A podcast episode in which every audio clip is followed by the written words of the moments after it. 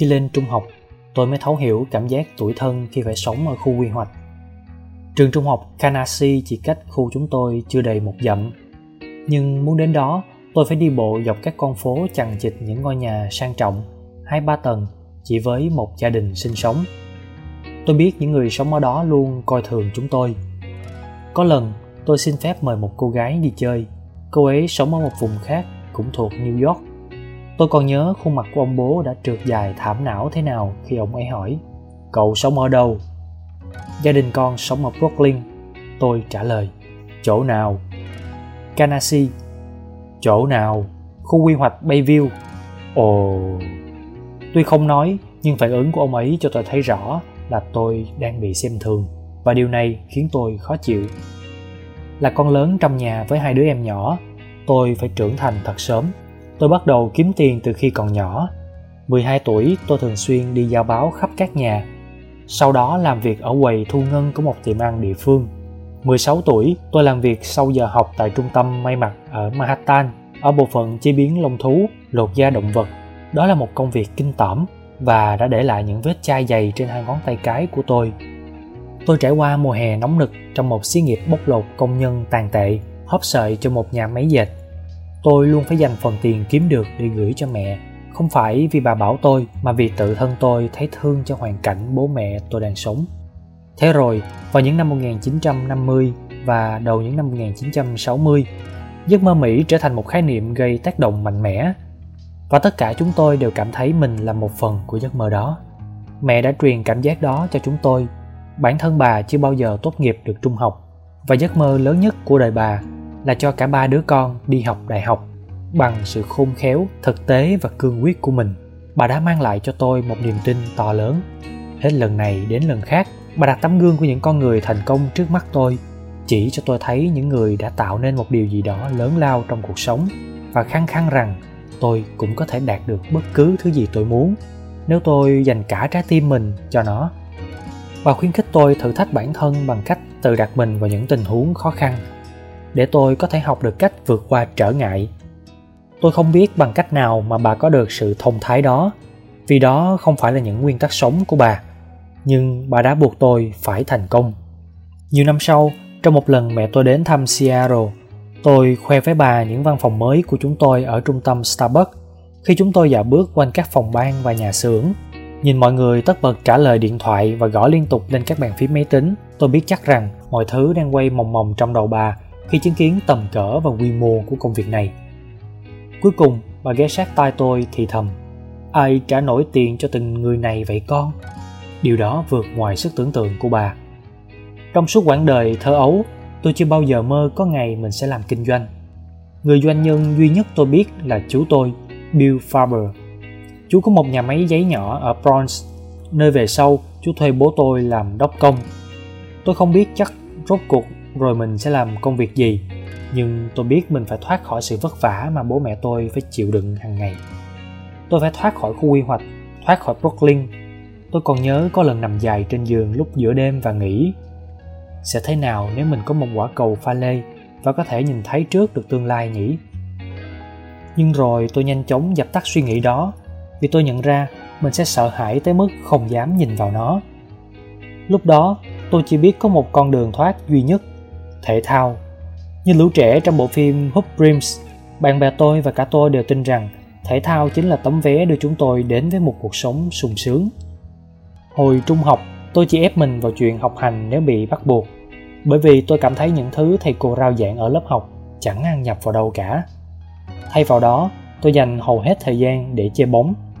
Tôi sẽ không bao giờ quên cái ngày tôi chính thức trở thành thành viên của đội bóng Biểu trưng của niềm vinh dự là một chữ C màu xanh lam thật to in trên áo jacket. Chữ C khẳng định tôi đã trở thành một vận động viên thực thụ. Nhưng mẹ tôi không thể nào xoay nổi 29 đô la để mua cho tôi một cái áo jacket in chữ ấy.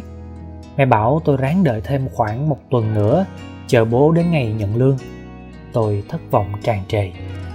Mọi người ở trường đều đã lên kế hoạch mặc đồng phục in chữ vào một ngày cố định rồi, tôi không thể xuất hiện mà không có áo jacket được nhưng tôi cũng không muốn làm mẹ tôi phiền lòng thêm nữa vậy là tôi mượn tiền của một người bạn để mua chiếc áo jacket đó và mặc nó vào đúng ngày nhưng tôi giữ kín, không cho bố mẹ biết chuyện này, cho đến tận khi họ xoay sở đủ tiền.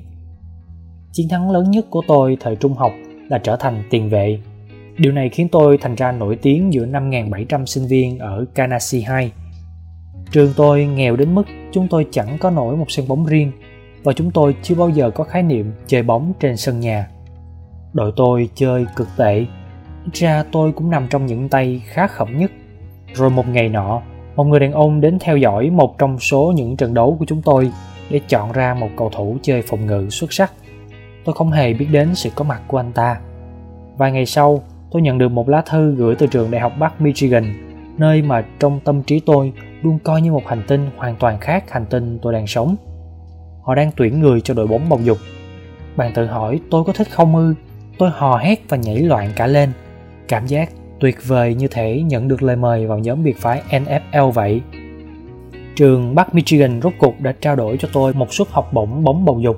Đó cũng chính là suất học bổng duy nhất mà tôi nhận được. Nếu không có nó, tôi chẳng biết mình phải làm thế nào để biến giấc mơ của mẹ tôi thành sự thật. Để tôi có thể đặt chân vào cổng trường đại học.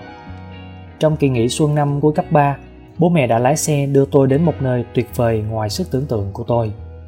Chúng tôi vượt gần 1.000 dặm đường để đến Marquette nằm ở vùng phần thượng của bán đảo Michigan.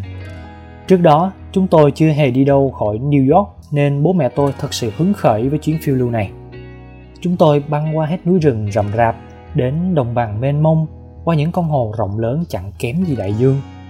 Khi đến nơi, hình ảnh khu học xá của trường ập vào mắt tôi, một hình ảnh nước Mỹ mà tôi chỉ thấy trên phim ảnh, với những cây cao đang đâm chồi những sinh viên cười nói pha trò vui vẻ những chiếc đĩa nhựa frisbee bay khắp không trung vậy là cuối cùng tôi đã rời khỏi brooklyn thật tình cờ cùng chính năm đó starbucks được thành lập tại seattle một thành phố mà ngay cả trí tưởng tượng của tôi cũng không nghĩ tới tôi mê tích sự tự do phóng khoáng của cuộc sống đại học tuy ban đầu tôi cảm thấy hơi cô đơn và lạc lõng tôi thân được với vài người bạn trong năm nhất và may mắn được ở cùng phòng với họ trong suốt 4 năm đại học và cả sau khi tốt nghiệp nữa. Có hai lần tôi gọi em trai tôi và nó đã bay đến thăm tôi. Một năm nọ, vào ngày của mẹ, tôi bí mật xin quá gian xe về New York để khiến bà bất ngờ. Hóa ra, tôi không giỏi chơi bóng bầu dục như tôi tưởng và rốt cuộc chẳng được thi đấu chính thức trong đội bóng. Để tiếp tục ở lại trường, tôi phải vay tiền và làm việc bán thời gian, cũng như toàn bộ kỳ nghỉ hè để trang trải mọi chi phí. Tôi từng làm nhân viên quầy bar ca đêm cho một quán rượu và thậm chí tôi còn đôi lần phải bán máu nữa. Dù vậy đó vẫn là những năm tháng vô cùng hạnh phúc. Chẳng phải bận tâm với quá nhiều trách nhiệm với số hiệu nhập ngũ 332 tôi không phải lo lắng đến chuyện bị đưa ra chiến trường. Tôi chọn chuyên ngành truyền thông và theo học các khóa diễn thuyết trước công chúng và giao tiếp. Vào năm cuối, tôi học thêm một số lớp kinh doanh. Bởi lẽ lúc đó tôi bắt đầu lo lắng, không biết sau khi tốt nghiệp mình sẽ làm gì. Tôi giữ được điểm trung bình ở mức b, chỉ ép bản thân vào chuyện học hành khi sắp đến kỳ thi hay đến lượt mình phải thuyết trình. Sau 4 năm, tôi trở thành người đầu tiên trong gia đình tốt nghiệp đại học trong mắt bố mẹ, tôi đạt được một phần thưởng to lớn, tấm bằng đại học. Nhưng tôi hoàn toàn mất phương hướng. Không ai giúp tôi nhận thức được giá trị của những kiến thức mà tôi học được. Từ đó trở đi, tôi thường nói vui rằng nếu có ai đó hướng dẫn và định hướng giúp tôi tôi chắc chắn sẽ trở thành một nhân vật mà nhiều người phải kiên dè. Phải mất nhiều năm, tôi mới tìm ra được niềm đam mê của mình trong cuộc sống. Từ đó, mỗi bước tôi đi lại là một bước nhảy vọt tiến về phía xa bên ngoài hiểu biết của tôi mỗi thời khắc là chứa đựng ngày càng nhiều mạo hiểm. Nhưng việc thoát khỏi brooklyn và kiếm được một tấm bằng đại học đã mang lại cho tôi dũng khí để tiếp tục ước mơ. Tôi luôn cố giấu việc mình lớn lên ở khu quy hoạch. Tôi không lừa dối ai cả, chỉ có điều tôi không muốn nhắc đến chuyện đó, vì nó chẳng phải cái gì hay ho mà đem khoe. Nhưng dù tôi có cố chối bỏ đến đâu đi chăng nữa, những ký ức thời thơ ấu vẫn mãi in sâu trong tâm trí tôi tôi không bao giờ quên được cảm giác sợ hãi đứng qua một bên không dám nhìn vào quả cầu pha lê để nhìn thấy tương lai của mình tháng 12 năm 1994 một bài viết trên New York Times nói về thành công của Starbucks có đề cập rằng Tôi lớn lên ở khu quy hoạch vùng Kanasi. Sau khi lên báo, tôi nhận được rất là nhiều lá thư gửi từ Bayview và các vùng lân cận. Hầu hết người viết là những bà mẹ đang cố gắng định hướng cho các con mình họ nói rằng câu chuyện của tôi đã mang lại cho họ niềm hy vọng. Những trở ngại ngăn tôi thoát khỏi nghèo khổ để đến được vị trí của ngày hôm nay thật không bút mực nào kể xiết. Tôi đã vượt qua chúng như thế nào? May mắn đã mỉm cười với tôi, điều đó hoàn toàn đúng. Michael, em trai tôi lúc nào cũng bảo vậy. Nhưng trong câu chuyện của tôi, tính bền chí và nghị lực cũng quan trọng không kém gì tài năng và vận may. Tôi đã buộc thành công phải đến tôi nắm cuộc sống trong tay mình, học hỏi từ kinh nghiệm của tất cả những người tôi gặp. Tận dụng mọi cơ hội tôi nhận được và từng bước một định hình nên thành công cho mình. Ban đầu tôi hoàn toàn bị lớn ác bởi nỗi sợ thất bại, nhưng khi tôi dần vượt qua từng thử thách, nỗi lo lắng trong tôi được thay thế bằng một sự lạc quan ngày càng lớn.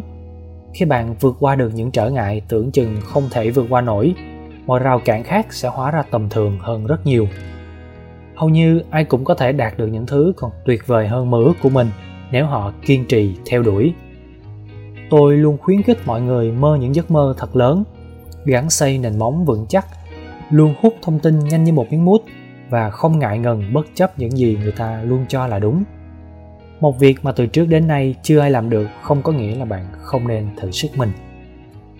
Tôi không thể mang tới cho bạn bất kỳ một bí quyết thành công hay một kế hoạch hoàn hảo để chiến thắng trong thế giới kinh doanh nào cả nhưng chính trải nghiệm của tôi sẽ cho bạn thấy rõ ràng ta hoàn toàn có thể bắt đầu bằng hai bàn tay trắng và đạt được những thứ còn tuyệt diệu hơn cả trong mơ trong một chuyến đi New York gần đây, tôi trở lại Canarsie để ngắm nhìn Bayview lần đầu sau gần 20 năm. Thật ra trông cũng chẳng tệ, ngoại trừ cái lỗ đạn chỗ cửa ra vào và những vết cháy xém gần chuông cửa. Khi tôi còn sống ở đây, chúng tôi làm gì có khung cửa sổ bằng sắt, mà hồi đó chúng tôi cũng chẳng có điều hòa không khí.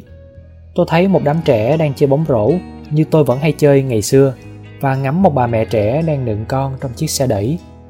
Chợt một em bé ngước lên nhìn tôi và tôi tự hỏi ai trong số những đứa trẻ này sẽ vươn lên và đạt được giấc mơ cho bản thân mình? Tôi dừng chân cạnh trường trung học kanasi nơi đội bóng đang tập luyện. Trong không khí mùa thu ấm áp những bộ đồng phục màu xanh lơ và hiệu lệnh thi đấu mang lại cảm giác phấn khích thời thơ ấu tràn về trong tôi tôi hỏi xem huấn luyện viên ngồi ở đâu từ giữa những đám trẻ vai u thịt bắp hình ảnh một người nhỏ bé đội mũ đỏ hiện lên Tôi hết sức ngạc nhiên khi chạm mặt Mike Camadis, đồng đội cũ của tôi ngày trước.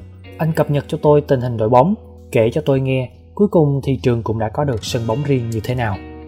Thật tình cờ, mọi người đang lên kế hoạch chuẩn bị cho buổi lễ hôm thứ Bảy để đặt tên sân bóng theo tên huấn luyện viên của chúng tôi ngày xưa, thầy Frank Moro Giallo. Nhưng dịp này, tôi quyết định cam kết tài trợ cho đội bóng trong 5 năm. Nếu không có sự giúp đỡ của thầy Monroe Giallo, chẳng có tôi của ngày hôm nay. Có lẽ món quà của tôi sẽ giúp một vận động viên nào đó ở Canasi, một người có quyết tâm như tôi ngày xưa, vươn lên, vượt qua số phận và đạt được một điều mà không ai có thể tưởng tượng được. Tôi thường nghe kể rằng một số huấn luyện viên thường đối mặt với một tình huống éo le rất kỳ lạ. Những cầu thủ đẳng cấp thế giới trong đội bóng, những cầu thủ với tài năng và phong độ vượt trội, đôi khi lại sa sút khi đến thời điểm quyết định. Lại có một cầu thủ khác trong đội, một nhân vật vốn hết sức bình thường, chẳng có gì nổi trội nhưng đến thời điểm quan trọng anh ta lại chính là người mà huấn luyện viên đưa ra sân anh ta quyết tâm và khao khát chiến thắng đến mức anh ta có thể chơi xuất sắc hơn hẳn những cầu thủ đỉnh cao nhất trong thời khắc quyết định. Tôi tự thấy mình cũng giống gã cầu thủ bình thường đó. Tôi lúc nào cũng đầy quyết tâm và khao khát. Nên khi đến thời điểm quyết định, nhiệt huyết trong tôi luôn căng tràn. Rất lâu sau khi các cầu thủ khác đã dừng lại nghỉ ngơi lấy sức, tôi vẫn mãi miết chạy, đuổi theo cái mà không ai khác ngoài tôi có thể nhìn thấy được.